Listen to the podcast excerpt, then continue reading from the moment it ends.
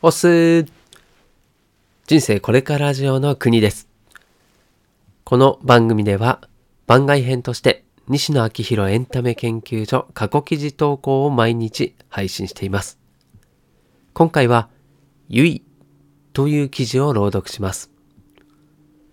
近婚西野昭弘さんが運営するオンラインサロンの記事は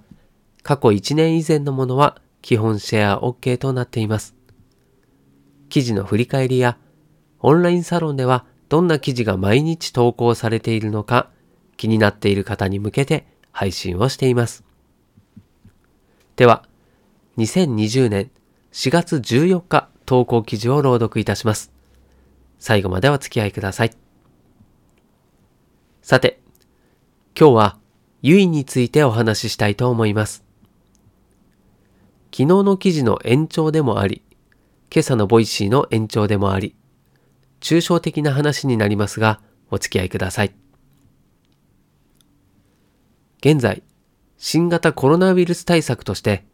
あれやこれやとお手伝いさせていただいていますが、そのほとんどがその場しのぎの策でしかないことは理解しています。ただ、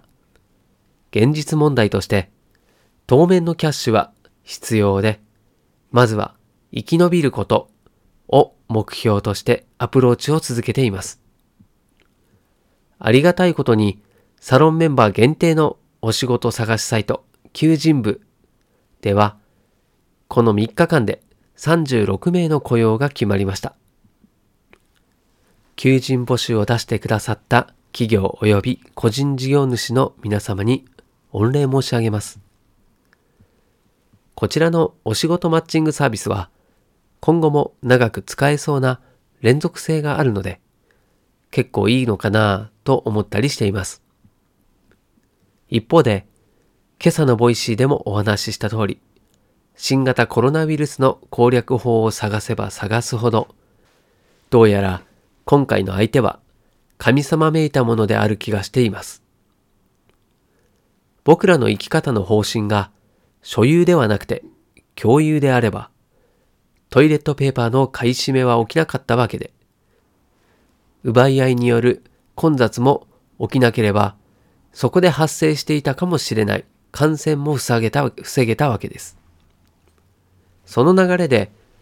今回最も目がいったのは、お店、かっこ会社の存在です。営業するなという声もありますが、営業しないと食っていけないという事情もあるわけで、極論、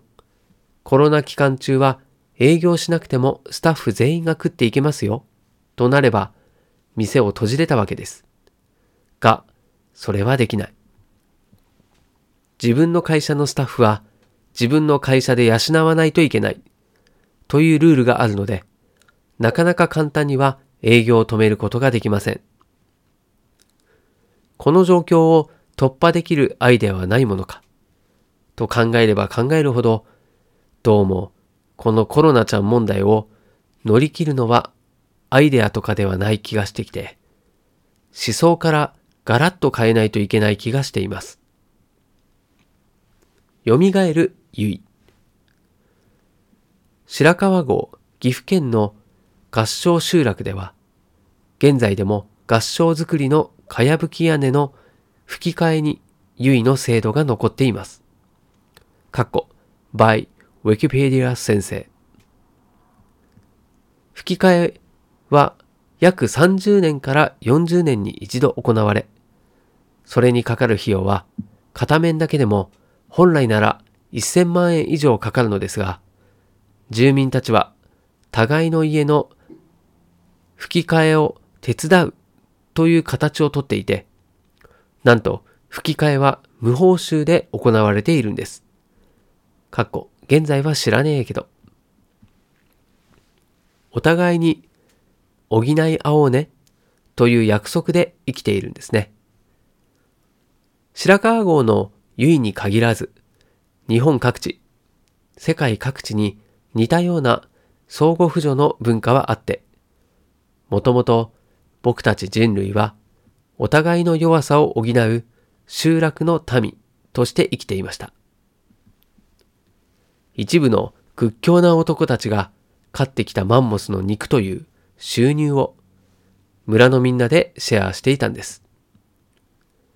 ところが、いつからか分断が始まって、今僕らは家族単位、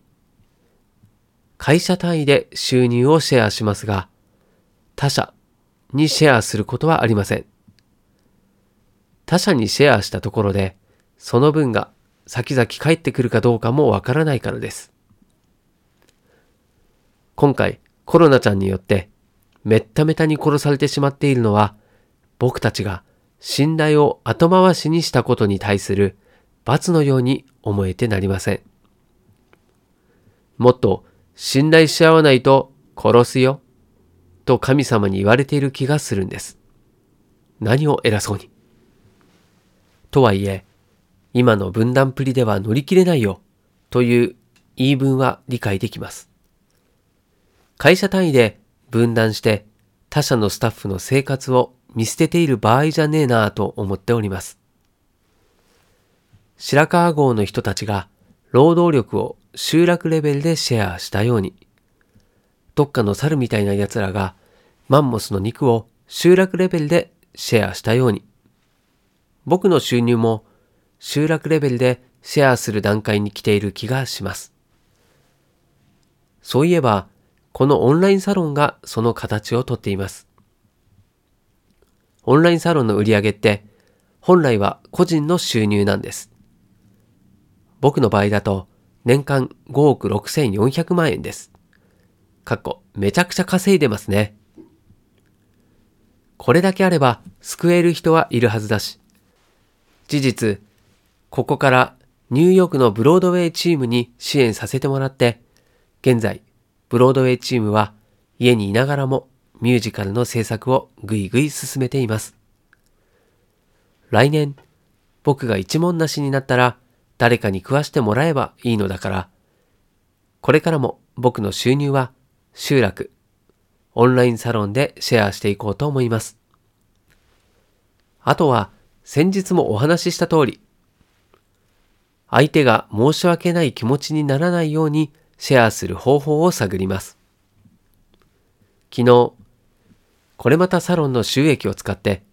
ニューヨークのブロードウェイチームに、新曲、無限鉄道の英訳と歌唱、演奏を仕事とし仕事として発注させていただきました。英訳した歌を作っておいたらいつか役に立つかもしれないじゃん。今はまだ会社から外注しているという枠から完全に抜け出せてはいませんが、とはいえ、コロナちゃんの乗り越え方が少し見えてきました。これまでアイデアや労働力を共有していましたが、収入ももっと積極的に共有していきます。必ず前に進みます。現場からは以上です。はい。ということで、以上で終了でございます。はい。感想ですけれども、この白川郷の話は、まあ、コロナ禍において本当に必要なことだと身に染みて感じているんですよね。うんまあ、隣近所の方の名前も知らなければ、会っても気まずい雰囲気になったりとかしてですね、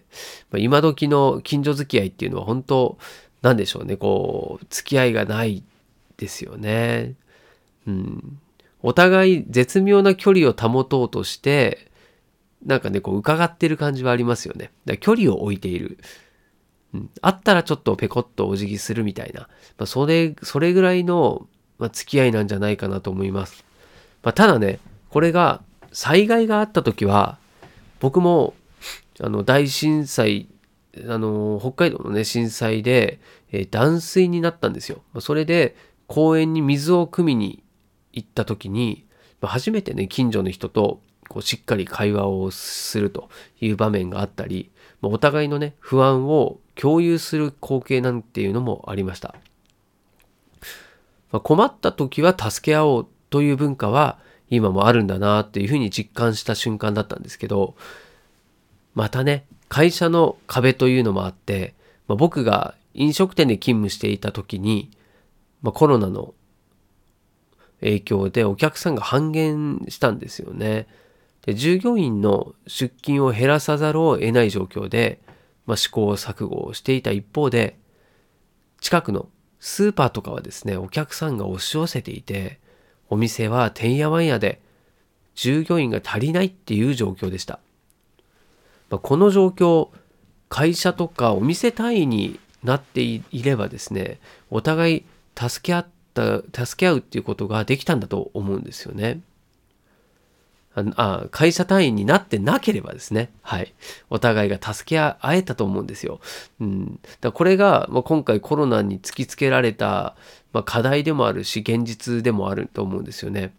うん、だ今回のコロナによって学ぶべきことは多いし、まあ、それを教訓に変わるべき時なんだなっていうふうにも感じています。ま、近隣のお店は白川郷のようにお互いが助け合うということをですね真剣に考えていれば新しい雇用のスタイルも生まれるし、結果的には全員がハッピーになれる確率が上がると思っています。会社単位の分断も今後の大きな課題ということですね。はい、では今回も最後までお付き合いいただきましてありがとうございます。こちらの記事や朗読がたくさんの人に届くようにシェアしていただけるととてもとても嬉しいです。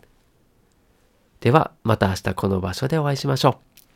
う。お届けは、くにくに、くに、くに、くにじゃないくて、くにでした。したっけね？また間違っちゃった。くにです。